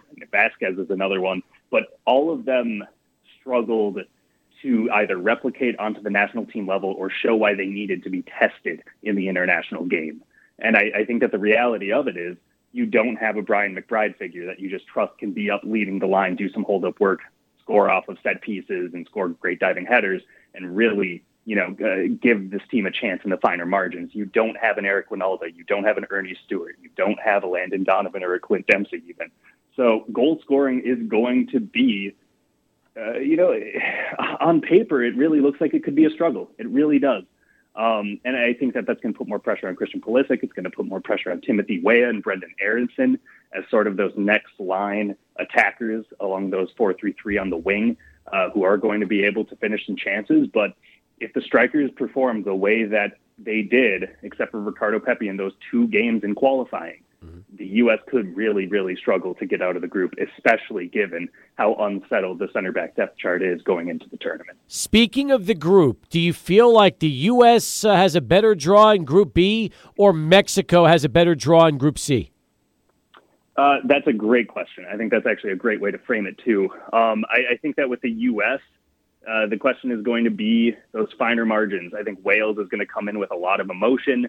Um, I think that Iran's also going to come in with a lot of emotion for very different reasons. Uh, there's more political, and, and Wales more for you know generations which hadn't been in that tournament. And I think Wales is going to be more focused on England. So I think that you know the U.S. It's a tough draw. It is you know in terms of rankings a more difficult group. But when I look at the the task that Mexico has in Group C, and you've not only got an Argentine team that is this is, let's be honest, it's Messi's last World Cup, Lionel Messi's last World Cup, but it is also their best chance to win a World Cup since Messi broke through in 2006, given the overall talent on the roster, especially in defense. Um, they're going to be in a position where they will expect to not just get out of the group, but win the group and really thrive in those matches against Mexico and Poland. Poland has one of the best strikers in the world in Robert Lewandowski. Are they going to be able to neutralize him? They struggled. Are they going to be able to score goals? They've struggled for a long time. Um, I think that just given how the teams are playing, I know that Saudi Arabia is going to be the weakest of the eight teams in groups B and C on paper anyway. But I do think that overall, just given factors on those finer margins, which is always how group stages are decided, I think that the U.S. should feel a little bit better about the task at hand than Mexico does funny because the biggest, I guess, story making shockwaves through the entire soccer world involves Portugal in Group H and an interview that Cristiano Ronaldo just gave to Piers Morgan and, and the fallout right now uh, with Manchester United and everything happened right now in the uh, EPL. Yeah, it's, um, you know, I, I think it's hard because I, I think there, there are moments where you see a player for who they really are. Right. And, and you would suspect that a player like Cristiano Ronaldo should know better um, Zlatan Ibrahimovic, for all of his pomp and circumstance, for all of his arrogance, at the end of the day, if he was with Sweden, he put it aside for Sweden. Whatever club he was with, from the LA Galaxy to AC Milan to FC Barcelona, he would put certain parts of his persona aside for the good of the team. And for whatever reason, Cristiano Ronaldo is not capable of recognizing that moment, both for a club which is finally turning a corner under Erik Ten Hag in the Premier League and, and finally starting to look like they're back on track uh, after they've been lost in the soccer wilderness since Sir Alex Ferguson retired. Um, but you also have Portugal coming into this tournament being in a very tough group against, you know, a Ghanaian side that is the lowest ranking qualifier in paper, but South Korea is going to like their chances. They're going to hope that Heung-min Son is back and healthy and able to get out of the group. Uruguay is never an easy team to face in a World Cup, first champions in World Cup history in 1930. So uh, there's some difficulties, right? And and now that whole camp for Portugal is a sideshow because everyone's going to be focused on Manchester United. His own teammate Bruno Fernandes is on the same roster as him for Portugal. How is that dynamic going to work? It just it, it's it's a ludicrously timed little gimmick from him. It's a ridiculous thing for him. Just the amount of what he said is truly shocking for a player of his caliber and a celebrity of his stature. Um, and I have a really, really hard time seeing how that's going to benefit Portugal whatsoever in this tournament. And I think that it's going to linger on into the new year for Manchester United. If you want to read more about it, great coverage in The Athletic, especially under the World Cup section. But I have to promote this because Jeff touched on it at the beginning of the uh, article about how much uh, just everybody in their team has been really covering this. You've got uh, the 32 team guide section, which I absolutely love because you break it down uh, about as good as you're going to find anywhere. You go through the managers to the strengths and weaknesses, potential breakthroughs.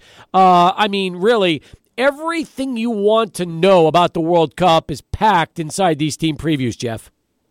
Yeah, I appreciate that. Yeah, I've, I've been catching up on the last of those today, actually, funny enough. Um, and it's it's just exciting. I mean, we've got dozens and dozens of us who are who are really locked in on this tournament in particular right now, and and trying to give coverage that the you know the quality of the tournament. You know, you can question where it's being held, you can question why it's held there in the first place. But if you're looking at the scale of the soccer being played, um, you know, I, I, really think that we're going to be able to do that coverage justice. So looking forward to it. Terrific stuff. Hey, we've enjoyed it as always. Appreciate the time and uh, look forward to the next time we get to chat uh, back here on Sports Talk, Jeff. Absolutely. You take care. You too. Jeff Rueter, folks, from The Athletic, as we keep things moving with Charlie One. Let's get another traffic update as uh, we continue here 600 ESPN El Paso. MLS. Now he's not doing a USL anymore. He's on MLS, but uh, Jeff Rueter is very much a big part of World Cup 2022 with his team. And the Athletic has a huge UK team. Have you noticed that? The Athletic UK is like all over World Cup 2022 right now. Yeah, they expanded to London. I think it was like last year or the year before, and now they're doing a ton of coverage out there. Whether it's just the traditional American sports that they're trying to, uh, you know, give a lot of coverage over there to the UK, like uh, NBA, NFL, uh, MLB. Now, of course, they're going with the very popular sports over there, like soccer. So yeah, oh, that's it's, right. it's good stuff. That is absolutely right. 22 past the hour as we continue here on Sports Talk. Our phone number is 505 6009. So if you want to follow up um, the conversation we just had with Jeff. We'd love to hear from you and anything else you want to talk about. We got a UTEP basketball game in an hour, folks. 6.30 countdown to tip-off Sul Ross State. What is very um, intriguing about tonight's matchup is that there's five El Pasoans that are going to be playing for Sul Ross State, Adrian. So it's a big homecoming for this team. Yeah, that's exactly right. I wrote about this yesterday on 600ESPNElPaso.com. Five players coming home to take on the Miners. It's uh, a lot of familiar faces. First off, it's headlined by Julian Paredes. You, uh, people who are out in Canutillo might remember him. He's an Eagles alum. Uh, he is one of the standout players for the Lobos as well. Junior forward Mitchell Martinez is also a familiar name. Graduated from Eastwood High School. Omar Ibarra, who is a combo guard and forward, uh, graduated from Ysleta. He's coming home tonight along with combo guard Christian Nevades, one of the best players in all the city of El Paso last year. Graduated from Americas, helped the Trailblazers in their big run uh, through the Texas State playoffs, and then Manny Flores from Chapin. So, uh, and Manny Flores was one of the best players on that team, and and we know how highly regarded that Chapin Huskies team was last year with the likes of Flores and KJ Lewis and all those kind of guys. So yeah, Antoine Holmes. So it's a, a nice group of players from Sul Ross coming home to take on the Miners. Yeah, I agree with you on that one. In fact, it's going to be uh, it's going to be fun for a lot of uh, for a lot of fans tonight because yep, they're going to see um, they're going to see a lot of players that they might not know offhand, but um, you're going to enjoy the effort. You see, Sul Ross always brings it whenever they come to town, and these five El Pasoans, you know, they're going to want to uh, make a statement when they come out here and at least play some competitive basketball. And you know their families are going to want to watch them, so it'll be a good group of Lobos fans uh, getting a chance to watch their, uh, you know, their kids coming home and, and watching that kind of stuff. That must be so rewarding, right there. What a cool thing! I mean, these El Paso players grow up in this city, they get a chance to watch UTEP uh, basketball and, and, see what they do, and then get a chance to play here in college. Like that's a, an amazing opportunity right there. Totally agree with you. Totally agree. And uh, again, if you want to talk about it with us, we'd love to hear from you. Uh, I you wrote about Sul Ross and the reunion. I wrote about crowds because we. I mean, I have an idea. Like, if you were to ask me, what are the crowds going to be like for the next five home games? My answer is about five to seven thousand per home game. I feel like that is the the average. And by the way, I'm not going to preach to you that you need to go watch this UTEP basketball team play. Truth is, they haven't won. To, They haven't gone to the tournament in 12 years. They haven't won an NCAA tournament game in 30 years. Um, we always hype them. Fans always get disappointed. That's just what it is. What have they done so far in their first two home games? Well, they played Texas tough for about 35 of the 40 minutes, but ended up losing by 15. They come back and five nights later beat the Aggies for the first time in three years and only the second time in the last eight years. So to me, if you're gonna, and I wrote about this part of the in the story, Adrian, the fans that are going to be there are going to be there. Okay, they've got their they have their core fans. So the question is, a, can you get the bandwagon fans on board? And B, can you get the students back on board? And that's the rub because the, the fans that want to go are going to be there these next five games. We already know that. So when I was looking into um, UTEP basketball and writing about um, you know the, the crowds over the next five home games, I wanted to do a deeper dive on first um, the cost of tickets. So I reached out today to the UTEP ticket office, and I found out number one that that $91.50 season ticket is going to go on through uh, really the start of conference play. So for about another month or so, you'll get that $91.50 season ticket. Um, also, they've sold 245 of the $91.50 season tickets through now which apparently is about 10% of their season ticket number. So let's say they got a 2500 base, 245 of those are the $91.50 season tickets. Um, they've got 100 of those left. So um, I know some people have been calling up saying they can't find the $91 tickets. Listen, don't deal with the online version. Just go to the Brumbelow building, go to the Eisenberg Family Ticket Office and tell them that's what you want. There's a hundred of them left. So you you will be able to get that $91 season ticket between now and the start of conference play. And I hope they sell them out. I want them to sell them out. And then there's the $9.15 ticket. So here's what I found out about that. They will they've got about 600 of those for every home game on the schedule. 600 $9.15 tickets. And if you don't want to deal with taxes and fees or add ons or that, if you go to the Eisenberg Family Ticket Office right there at the Brumbelow building, $9.15 is exactly how much those tickets will cost you. Not $10, not $11, not $9.75, $9.15 per ticket. So, UTEP um, you know, they need help getting the word out, which is why we're here today to help you out. And and just let all of you know listening that if you want a cheap ticket or a cheap season ticket, you can still get them. You'll be able to get cheap tickets throughout the season. Okay? That's that $9.15 ticket is not going away. It'll be there for every game until they sell the allotted 600 of those out, and then you're going to have to pay the, the larger prices. And if you want to really get a deal, the $91.50 season ticket, they've got 100 of those left.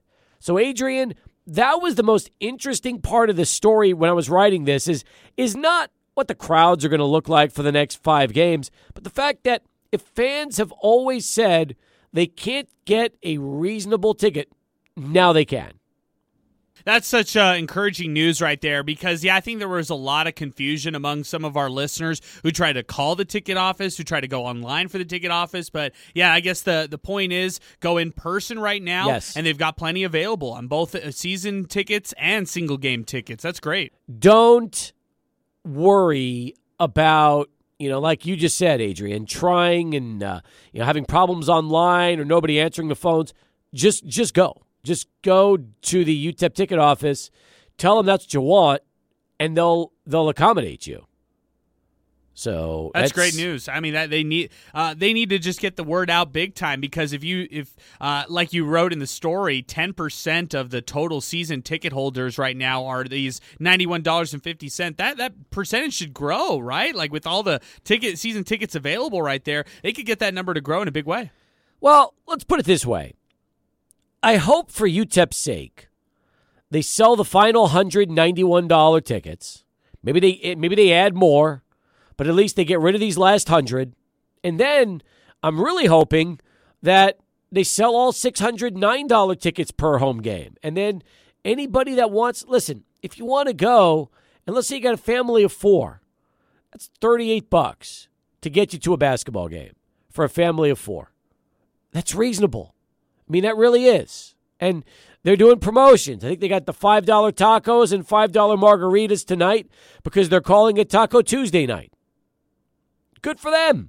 It works for the Chihuahuas and the locomotive. UTEP should be doing these kind of promotions.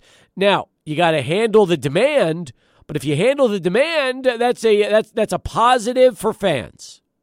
So you don't have to eat hot dogs, churros, popcorn, um, and the usual nachos. Now you might be able to get, you know, something different like tacos on a Taco Tuesday. Good for them.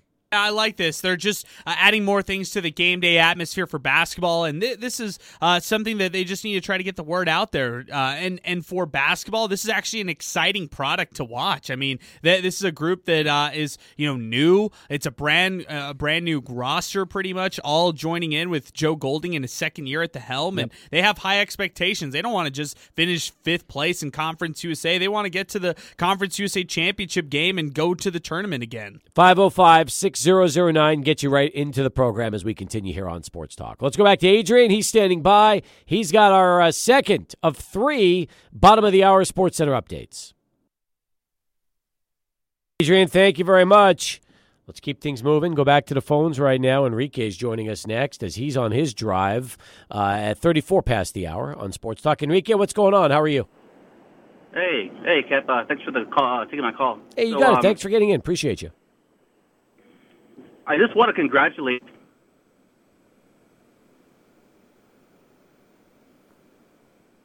Enrique, you still there?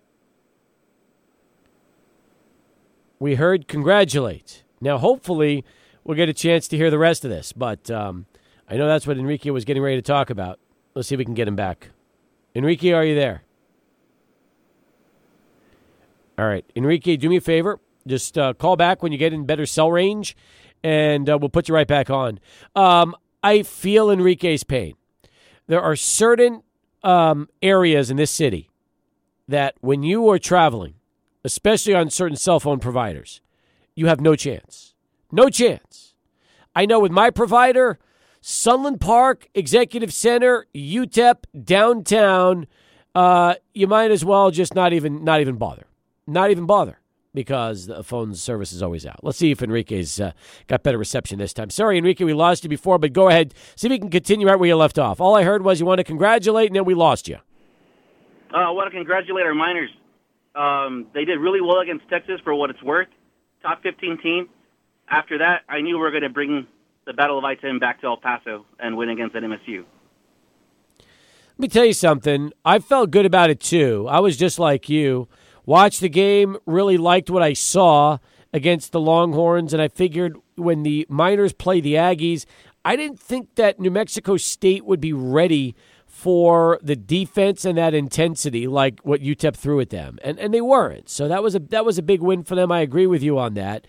And I also think that the fans that did go saw enough now where they probably feel pretty good about going back and watching this team play again uh, during the season. I agree. I, I I just feel really confident about this UTEP men's basketball team this year, Cap. I think this team's going to go places. Uh, and if you mind, I have a question for you. Sure. Because uh, it's going to go to the Sun Bowl. Um, this is my official pick. I think it's going to be Syracuse and Oregon State. But with with uh, teams going out of the rat right now, who do you think is going to go? Because I thought it was going to be Notre Dame, but they have two back-to-back great wins against Clemson, and so I think it's going to be Syracuse that falls to El Paso and at Oregon State, which is going to be a great matchup. Now we're going to take your up here. Appreciate it, Enrique. We're going to do this with Bernie tomorrow at five when he joins us for the Tony the Tiger Sun Bowl watch. Um, I mean, Syracuse looked so promising, and now they've lost four in a row, and they're suddenly six and four, and three and three in the ACC, and I just. I don't know. I mean, you feel like the, the shine is off of Syracuse. I you know, you don't really now if they can come back and win their final two and finish uh, eight and four, that would be something. But they got to play at Wake Forest and at Boston College. Um, you know, they might end up splitting those, and then if you're seven and five and you've lost five of the last six, you just even though they've never been here before, Adrian, that doesn't make you feel good. No, it doesn't. And there are other bowl games of of course that are associated with the ACC that might want Syracuse ahead of the Sun Bowl. Maybe it's Pitt. That would be a really fun team to watch as well. They've got a a, a really good quarterback, JT Daniels. Now I look at um, the Pac-12, Steve, as kind of wide open as far as the selection goes too. Just like the ACC, a lot of great quality, uh, good quality teams. And then you look at uh, USC specifically. If they somehow somehow try to sneak their way into a college football playoff with a road game against UCLA this weekend and a game to close out the season against number 20 Notre Dame, they'll they're going to have a great resume to try to get into the college football playoff knowing that their only loss was a one point loss to Utah 43-42 on the season. That's a good what point. kind of ripple effect would that have on the Sun Bowl? Now you mentioned all these possibilities. It's difficult because Oregon State last week, um, you know, and they're not checking in at, at 25 in the polls. Um, they they just they they feasted on Cal. And by the way, Oregon State their only loss is three points to Washington, three points to USC. Utah did blow them out, but that's a pretty impressive run for the Beavers. And you want to know something? They've got Arizona State on the road and Oregon at home. Who knows? Oregon State might end up being nine and three. Maybe they beat Oregon at home to, to end the Civil War. And tell you what, that would be uh, that would be pretty remarkable if you get a nine and three Oregon State team. But in that case, um, Oregon might end up finishing uh, with that same record, that same nine and three. And if they do, and they lose the Civil War, if Oregon came here, I wouldn't be upset with that either, would you? No, not at all. Of course not. I would love to see Bo Nix. I, I mean, that would be incredible right there to see the Ducks come to town again after so long. And now the interesting part about this is you could see a lot of nine and three teams, a lot of eight and four teams in the Pac-12 there is just one team kind of waiting, eh, you know, behind the scenes who's trying to become bowl eligible, who has a realistic possibility of becoming it. It's the Arizona Wildcats, who just knocked off number 12 UCLA, and they go up against Washington State this week, who is already bowl eligible, and then they close out the year against Arizona State, their rivals. They could easily become six and six. I know that the Sun Bowl might ne- not necessarily take them at that level, but who knows if that's the case. Jacob Cowing, nine receptions, 118 yards in that win over UCLA.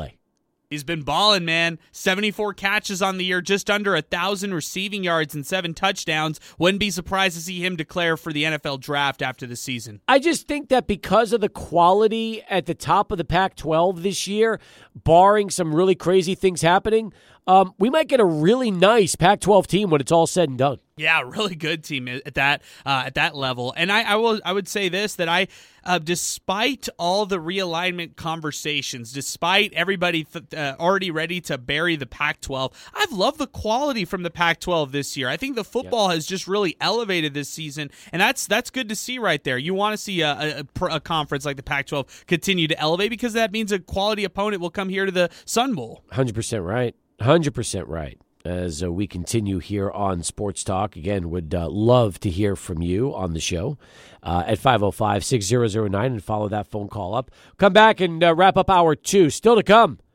Julio Lopez leading off our final hour, and then John Teicher and Steve Yellen from the Haskins Center. Stay with us. We've got less than an hour to go right here on 600 ESPN El Paso. 550 now the time as we continue here on Sports Talk give us a ring. We'd love to hear from you as we continue on the show. If you are in the market right now for buying or selling a home, ah, so many different people out there. Everywhere you look, there's another agent trying to get your business. They're probably calling you wanting to buy your house. But I'm going to tell you what, you need to stick with somebody who just gets gets it done. Results every single time. He's Brian Burds, the Brian Burds home selling team powered by eXp Realty. And I say results, I mean it. In fact, do you know what happened to James and Ann? They had to sell their West El Paso home that they were renting out, and they were tired of the hassles of managing a rental property. So they enlisted the help of Brian and his team. Home was listed for 320. After four days on the market, that home was sold for 15000 over the list price. Now James and Ann have one less thing to worry about. Thank you, Brian Burds. Now remember, you need that sweet spot where you list your home. Not too high where it doesn't sell, or too low where you need uh, leave money on the table. You really need Brian Burds and his team. In fact, there's so many delays in the El Paso area to getting a home sold. Timelines aren't met, but no matter what obstacle uh, it is, Brian and his team know how to get it done. So call the official real estate agent of UTEP, El Paso Locomotive FC, and the Rhinos. He's Brian Burds. Hey, El Paso, have you heard? To sell your home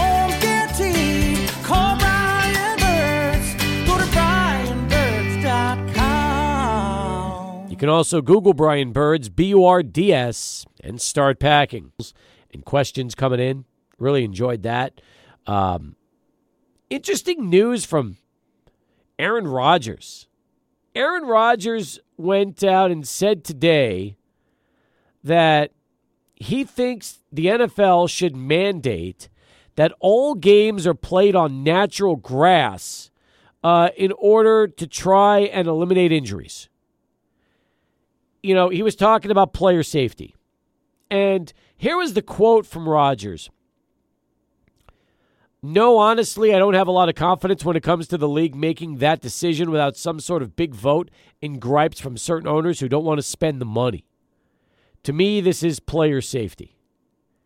Now, this is following an effort from the NFL Players Association over the weekend to bring attention to uh, a disparity between injury occurrences on grass and certain types of artificial surface, which is called slit film turf. And the NFLPA has called for the immediate replacement and ban of all slit film turf, citing a higher rate of injuries on those surfaces, which apparently are uh, there's seven teams that use it. The Giants, the Jets, they play in the same stadium. Lions, Vikings, Saints, Colts, and Bengals all use that. I've never heard of slit film turf. Have you? Yes, I have. I, have been uh, I, have been wa- monitoring this story. I find it very intriguing because uh, you know a couple of weeks uh, ago, I believe it was the it was ESPN who actually did a study on this as well, and they found that the rate of non-contact injuries to the knee, ankle, and foot is about the same between grass and artificial playing surfaces. So the NFLPA uh, report actually uh, discredits that in a sense. It says that it's really uh, there's a difference between the turf and then those slit film turfs. So it, it's kind of interesting when you break those things down. Uh, you you look at and you just reel off those teams: the Giants, Jets, Lions, Vikings, Saints, Colts, and Bengals. Uh, for those uh, different places right there, I'd be curious if they'd explore first artificial turf before going back to grass if they were pressured in that regard. Interesting. Um, really, really interesting. I thought there'd be more teams using, I mean, artificial turf, and well, they are. They just don't use this particular type of turf. And if it's that bad and the injuries are stacking up, you got to do something to try to fix that. Yeah, I'd be curious to actually hear from a player. Like, what's the difference that you feel uh, between grass and artificial turf? I'd love to know the difference from a, a, person who's actually been there because it's easy for us to just say, hey, just go with grass or hey, just go with turf and not play it. Good point. Good, good point. All right. Julio Lopez is going to join us in our final hour. Does it? Now, every El Paso high school has artificial turf. Is it, is it the same type of turf or we don't really know that? No clue. All right find out before we bring them on. That's interesting. Sports Talk continues following the Dallas Cowboys update with Christy Scales here on 600 ESPN El Paso. Back here on Sports Talk, third and final hour. We're with you for 30 minutes. John Teicher coming up bottom of the hour. He'll join us in our final countdown with Steve Yellen. We started the show with Mark Torres. Adrian, now we get to talk to another of El Paso's uh, best young head coaches, one of three teams that are advancing into the area round of the state playoffs. That's right. Julio Lopez, head coach of the Eastwood Troopers, got a chance to be out there at Trooper Stadium this past Friday. Got to see them take home another bi-district title and defeat San Angelo Central in a game that just featured a ton of fireworks, uh, over 1,200 yards of total offense by both teams. It was a, a fantastic, fantastic game. Uh, Coach uh, Lopez joins us live on the show. First off, thank you for not putting Adrian uh, and Steve Escajeda outside the press box like the day before. We appreciate that, Julio. Yeah, it was definitely cold Friday, and it, man, it was various times during the game. We're like, man, are we still in the first quarter right now, or the second quarter? It was just really long, but no, it was it was a great night, and I and you know I appreciate you guys having me on. always enjoy coming on the show. Ah, we appreciate you coming back with us, and uh, congratulations on the uh, on the by, uh, bi-district title. I know uh, you, like everybody else, high hopes when the season begins. You want to have a chance to make a deep run in the state playoffs, and the first thing is uh, just trying to get by bi-district. Look, when you were playing high school, it was nice to know that you pretty much had a chance to play against another El Paso school in bi-district. But those days are over now, coach, and you always have to go uh, against an out of town team, which makes things much more challenging for all all the El Paso high schools. Yeah, definitely. I actually I don't think I'm that old because I when I remember when I was a senior, we played San Angelo Central my, in the first round, and we actually lost to them 14-13. So it was a it was nice to avenge my my senior year loss to the Bobcats. But yeah, it's definitely tough. You know, I think this year, um, you know, you saw with with all 17 high schools in town that made the playoffs, having to play an out of town team and go east to play it or, or hosting here. Um, it was just definitely a tougher year to get to the second, you know, to second weekend with as many teams as we could. And by the way, um, you you know you knew this game would be crazy. Did you think it would be just as crazy as it turned into? Um, 61-49, That is uh, hundred and ten points, coach. That is uh, that's unbelievable. Yeah, no, I, I definitely didn't. You know, we had obviously been uh, the last couple of weeks with Franklin and Montwood and and Eastlake. Our defense had been playing lights out. We knew that San Angelo Central was very explosive, so we knew that they wanted to get into a shootout. Uh, we had a lot of respect for their quarterback. We thought he was a dynamic athlete, and and obviously saw ten games worth on film of what he can do. But you know, for us, it, it was it was just nice to be able to win a game a different way. You know, again, we the week before we threw a shutout, won 42-0 against a good Eastlake team, and then to have to get the offense to score 61. I mean, it's maybe not ideal, but it at least shows that we're built to win in a couple different ways, and and we overcame adversity. And again, just really proud of our kids and happy to be prepping for another game this week. Coach, uh, for those uh, of our listeners who know your program and know a lot about the Eastwood Troopers, they're going to think of an air raid type of offense. It's spreading around. It's, you know, quarterbacks like Mark Torres who've been around in the system, Christian Castañeda, Andrew Martinez, a lot of prolific passers. And you you have a prolific passer on your team right now, but somebody that you use his dual threat abilities in a big way, your junior quarterback in Evan Minhades. What was this mentality of kind of changing this offense to become more ro- run oriented throughout this whole season? I think it just evolved. You know, um, I, the addition of Max Mancia and then obviously Jake Chanowski and the way they complement each other in the backfield as well, um, I think kind of pushed us in that direction. Um, you know, we played Southlake week one. Obviously, Southlake was a tough draw to get right off the bat, but then week two we came out against Las Cruces and we threw for I think 400 yards or whatever it was, and then we ran into Pebble Hills, and I think it honestly in in a in some way, I mean, obviously you don't want to have to lose to go to to learn about yourself, but in that loss at the SAC that night, um, I think we learned a lot of, about ourselves, and we evolved from there. Um, we we just kind of went uh, to more of a ground and pound type of game, and we were able to control the clock in certain situations at the end of games. And you know, before you knew it, we were looking up and we're rushing for 300 yards a game, 350 this past week. I think we ran for 460 yards on the ground against San Angelo. So, you know, I, I just think we've evolved, and I think a good offense always, you know, always uses the the talents of their of their players to maximize their ability. And I think for us this year, a lot of that has been on the ground. I mean, not, now that's to say, Evan has still thrown for 2,500 yards. You know, we've still thrown the ball, you know, and we still have a thousand yard receiver in Curtis Murillo. So it's not like we just run the triple option now. But I just think we've had a lot more balance this year than maybe what we've had in the past. And Evan is a big part of that in the quarterback run game, and he's done a, a great job for us. Is nine touchdowns and 663 yards of offense a, a new Eastwood playoff record? I don't know. You know, we we've had some really good ones. Uh, uh, again, I, I go back to even in some losses against Abilene Cooper here, Christian Castaneda threw for 600 that night. Um, Mark Torres had a, I think, 630 yards by himself against Frenship in that win. Um, obviously, Andrew. I mean, Andrew had some fantastic games in the playoffs as well. So, I would have to actually go back and look to see where it ranks up there. But I mean, it's definitely going to be up there somewhere at the top. That's for sure. It really is. And and tell me when when you had the victory, you're holding up the trophy, had a chance to talk to your players. What'd you tell them? Just that I'm proud of them. You know, I'm I'm proud of them. I'm, I mean, obviously, you know, especially this year in District One Six A, um, having eight district games, and then the parity that was going on week to week within the district to come out with a share of a district title there, uh, to host San Angelo Central, and you know, at no point throughout the week or even on that night did we feel panicked in any way. We felt the whole time we were the better football team and we were going to win, and and it came, you know, again just to to, to end the night with a tro- another trophy to our to our time here at Eastwood. It, it's just you know really just really proud of the program, proud of the administration, the kids, and and just happy, you know, and obviously celebrating another week of getting to practice and be together as a family. Julio Lopez with us here, head coach of the Eastwood Troopers on Sports Talk as we continue. By the way, nice job with the Jordan jerseys. Uh, are you the only high school in El Paso that wears the Jumpman logo on their high school football jerseys? We are. Yeah, we are. So we, we have our we got our Navy set. I think two, it was two years ago that we got it. Um, we're ordering our now our, our light colored set going into next year.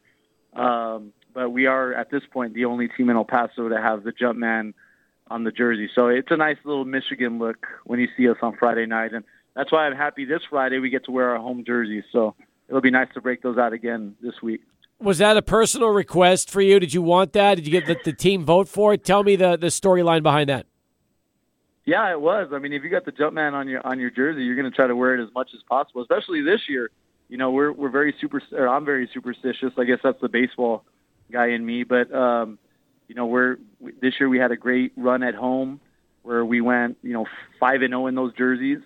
So then it came to, it came time to host San Angelo Central, and we're like, hey, we're not going to go away from it. Let's put the Jordan, the, you know, the Navy back on, finish six and zero, oh. and so um, I, I like our chances going into this week just because we get to wear Navy again. Hey, speaking of Jumpman, uh, one of your best players on your team, and, and you talked about him earlier, but I just want to expand on this. Curtis Murillo, the, the receiver on, on your team, uh, also does a lot for you all defensively. What does he mean to this group? And, and, not just this group, but what, what has his impact been throughout the city of El Paso as one of the best receivers in this town? Oh, I mean, the kid is one of, if not the best player I've been around at the high school level, and I'm not, I'm not just exaggerating that. And, and when you see him on a Friday night and the impact he makes on defense, on offense, on special teams. Um, the kid, you know, the kid is just dynamic, you know, and um, you know he's gotten a lot of interest, but but nothing solid. I I, I really wish UTEP would offer him. I wish NMSU would offer him. Uh, I know Tech likes him a lot, and he's been up there a lot lately. So I wouldn't be surprised to have to see him go up there um, next fall. But you know, it's just he's just a great kid. He comes from a great family, and we uh, we had both his brothers in the program, and so what he has meant to this program, I just can't even put into words. I mean, he has two trophies um, in his time this year as a senior. He had two trophies last year. He started on that as a sophomore on that district title team during COVID. That's another trophy that year. He's one of only two freshmen that I've ever played in my time here at, in eight years at Eastwood when he started two games for us as a freshman. So, you know, we're we're going to enjoy him as long as we can, but we are certainly going to miss Curtis when he leaves us um, whenever this run is over. You know, you said something really interesting. You said you wished UTEP would offer him, and you also wished that NMSU would offer him. Uh, I am not necessarily talking about um, you know Murillo, but just players in general that you've been around in the eight years. Is the general consensus that they would like to try to get some of the best players in El Paso to become preferred walk-ons and and earn the scholarship down the road, or have you seen you know uh, if you've got a, a, real good one, UTEP or New Mexico State willing to uh, to put a scholarship on the line? No, I think they've I think they've shown over the years that they're they're willing to offer, and it just I think it depends on on the position. Sometimes I think it depends on who else has offered at that point, you know. And and if a kid doesn't have any other offer, I think that's where they try to go the route of a preferred walk on. Um, I think one of the toughest things that UTEP and NMSU would probably I would imagine need to understand though is like you know, NIL, I'm sure, is going to play a big role in whether you get those preferred walk-ons or not anymore, depending on the the caliber of the athlete. You know, if you got a guy that can walk on at a Tech or walk on at a at a at a Power Five school that's regionally in Texas or close to us, you know, I, I like, for example, Tech. Tech has an NIL deal where I think get for 105 players on their team, they I think they get thirty thousand dollars in NIL money. Well, that equates to a full ride scholarship. Yep. So if you have 85 scholarships, those 85 kids are getting a bonus 30,000 while the other 20 are essentially getting a full ride. And so while maybe in the past you could land kids like that, you know, I think some it's going to take you throwing out an offer to to land some of the higher caliber ones that might have a chance to walk on at a Power 5 school. So, you know, it's just um again, I, I, I think they've done a good job over the years. I, it's, it's always nice to see a Dion Hankins at UTEP, to see a, a Ray Flores. I mean, I, I, we have Joe Immediato there who played offensive tackle for us a couple years back. So I think they've done a good job over the years. But you know, like Kurt, for me, Curtis is a guy that is a no-brainer. I mean, in my opinion. But you know, again, everybody's recruiting boards look different, and um, we'll just kind of see how it all plays out. God, you bring such such a good point up though. How schools now, Power Fives, can throw NIL money at preferred walk-ons, which is is a game changer for a lot of kids, especially if that pays for their uh, for their schooling. I totally agree with you there. Uh, let's wrap it up and talk about the Trophy Club Byron Nelson Bobcats. That's your opponent in the area round. They have one blemish on the season. It was October 28th, and uh, as you talked about earlier, you played Southlake Carroll to start the year. They played them later in the year, 38-23. That's their only loss of the season yeah, they're a great team. You know, uh, ten and one. I, I do feel though, by now in the playoffs, when you're like, there's only 32 teams left in our bracket. Well, I would I would like to imagine all 32 are pretty good to include us, right? So, I don't think it comes as a shock to us that they're that they're a good football team. Um, they're very explosive offensively, you know. But I think I actually think everything runs through their defense. I think their defense is very stingy. Um, they don't give up a lot of points. They played Southlake tough in a kind of a rain-filled night for a district uh, championship. Um, but we just got to, you know, we got to understand that the reason we play Southlake, the reason we played a Smithson Valley last year, or go to play a Plano, or any any of the teams that we've played over the years, we do that to set us up for this moment where we're not shocked at the talent level, we're not shocked when we get there Friday night at the skill level that we're going to see, and and so that we're not intimidated. And I think that's half the battle and then obviously the other half is just going out there and playing a good football game and executing. So I think as long as that you know we do that, um, I like our chances. And I, and I and again, uh, any any given Friday night, um, especially in the playoffs at this point, uh, the team that comes out and, and executes better is going to win. Coach, keep it going, man. We would love to keep talking uh, to you each and every week as you keep uh, the Eastwood uh, season alive. And heck, even when it comes to an end, plan on coming back with us and uh, spending more time talking sports here on the show. That'd be great.